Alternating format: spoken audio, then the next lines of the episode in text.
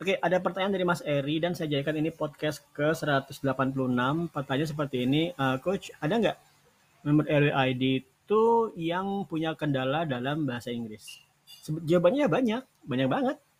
Kenapa? Kenapa?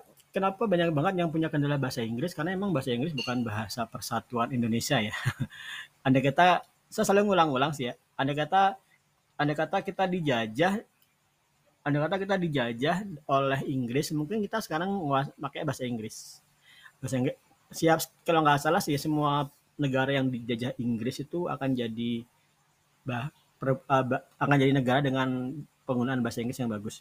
Uh, saya belum bisa mengatakan persentasenya. Hanya saja kalau mau dihitung-hitung pasarannya harusnya member RWID yang punya kendala dengan bahasa Inggris itu ya 50% lebihnya punya kendala karena memang bukan bahasa yang utama kan. Nah, kemudian kalau itu terjadi, apa yang kamu lakukan? Nah, kalau kamu punya kendala dalam bahasa Inggris, maka yang harus kamu lakukan itu ini, santai aja. Don't worry about bahasa Inggris. Kamu punya Google Translate ya kan? Kamu tuh punya Google Translate. Jadi misalnya ada klien nanya, misalnya uh, saya ngawur aja ya, misalnya uh, example email communication sambil aja contoh aja ya. Misalnya ada email seperti ini. Oke, misalnya klien ngasih kamu email seperti ini. Hmm, let me check.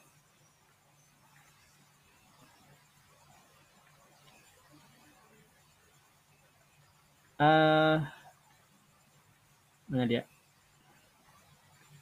Wah nggak ada sini. Ya anggap aja ini emailnya ya. Anggap aja email ini email uh, ini anggap aja ini pesan yang kamu dapatkan di Upwork tentang dari klien bahasa Inggris.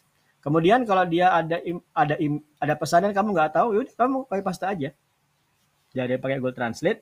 Kemudian kamu uh, a cool tip you can apply is to add a handwritten signature sign off. A handwritten signature give your recipient the feeling that you gave the email special attention and a personal touch. You can create one here. Nah kemudian ke Indonesia Tip keren yang bisa Anda terapkan adalah menambahkan tanda tangan tulisan tangan. Tanda tangan tulisan tangan memberi penerima Anda perasaan bahwa Anda memberikan perhatian khusus dan sentuhan pribadi pada email tersebut. Anda dapat membuatnya di sini. Nah, uh, cukup kan? Jadi kalau kamu dalam bahasa Inggris itu ada beberapa level difficulty. Difficulty pertama itu adalah membaca, ya kan? Membaca dalam bahasa Inggris kalau kamu nggak bisa ya sudah itu kendala banget. Itu kendala.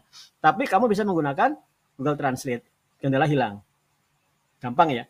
Kemudian kalau kamu disuruh balas pesan dalam bahasa Inggris gimana? Ya sudah, kamu jawab aja. Tapi seperti biasa, kamu gunakan Google Translate. Misalnya tadi tentang misalnya ada klien yang minta kamu garap aplikasi dengan React Native gitu ya. Kemudian kamu ini, nggak tahu. Kamu jawab aja, kamu sedang bertanya ke klien itu apa sih kompleksitas apa sih kompleksitas React Native project yang diinginkan? Maka kamu jawab di di uh, Google Translate seperti ini. Harus dengan bahasa Indonesia yang baik dan benar. Kamu jawab seperti ini. Uh, untuk proyek React Native tersebut, apakah sudah ada dokumentasi yang lengkap? Nah, kalau kamu menggunakan Google Translate dari Indonesia ke Inggris, kamu wajib menggunakan Google Translate ya wajib menggunakan bahasa Indonesia yang baik dan benar. Jangan disingkat-singkat bisa jadi BS nggak bisa. Contoh ya sini. Untuk proyek untuk proyek React Native tersebut, apakah sudah ada dokumentasi yang lengkap? Translate-nya for this for this React Native project is there complete documentation available? Itu benar. Itu benar kok, 100%. Jadi don't worry. Untuk percakapan yang sifatnya apa namanya ya tekstual uh, chat itu kamu nggak akan ada masalah dengan Google Translate. Nah mungkin masalahnya adalah kalau kamu speaking. Nah itu masalah. Terus gimana? Ya pertama ada dua hal. Kalau kamu nggak confident sama sekali nggak confident untuk speaking dalam bahasa Inggris, pertama di RWID tiap tang hari Rabu jam 8 itu ada speaking in English, ya kan? Speaking in English dengan Mbak Marianti itu wajib. Eh nggak wajib sih. boleh ikut? Bagus enggak juga enggak apa-apa. Kamu ikutin supaya kamu confident. Dengar orang ngomong bahasa Inggris. Bahasa cuma masalah ngomong loh. Begitu kamu sudah ngomong sekali aja kamu akan confident. Seperti saya mungkin kamu ngira kamu kamu uh, menilai saya confident ngomong seperti ini ya. Entah di onsite atau online atau offline. Tapi sebenarnya saya dulu juga gagu lah, gagap lah saya dulu. Saya, saya sebenarnya malah gagap kok. Kalau teman-teman amati, kadang-kadang saya juga ngobrolnya kan uh, lompat-lompat ya. Kadang-kadang saya tergagap juga. Itu memang masa lalu saya memang gagap. Tapi dengan uh, pelatihan hilang. Nah, kalau kamu sudah ngikutin uh, LC meeting, maka pasti confidentmu meningkat. Tapi andai kata kamu tetap nggak confident, kamu bilang aja ke klien tersebut, Hai, aku dalam menggunakan bahasa Inggris di percakapan tidak terlalu lancar. Apakah kita bisa di chat saja? Hampir semua klien itu mau. Kecuali ada klien yang memang dia butuh speaking.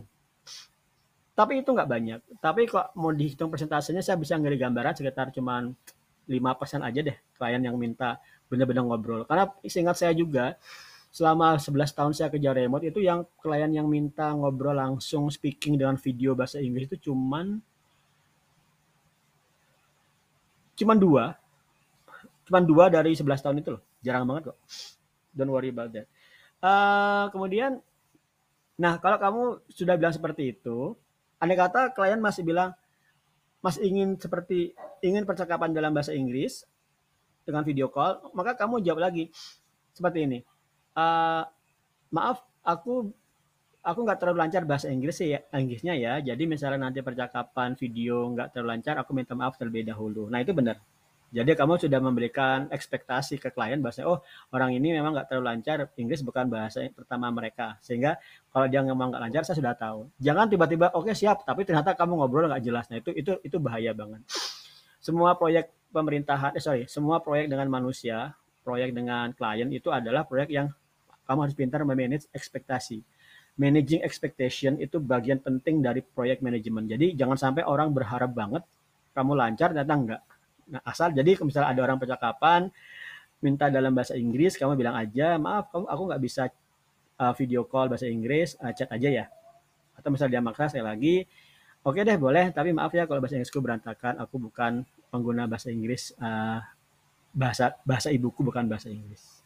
Oke, okay, gitu ya jawabannya. Uh, semoga membantu Mas Eri. Oke, okay, selamat malam.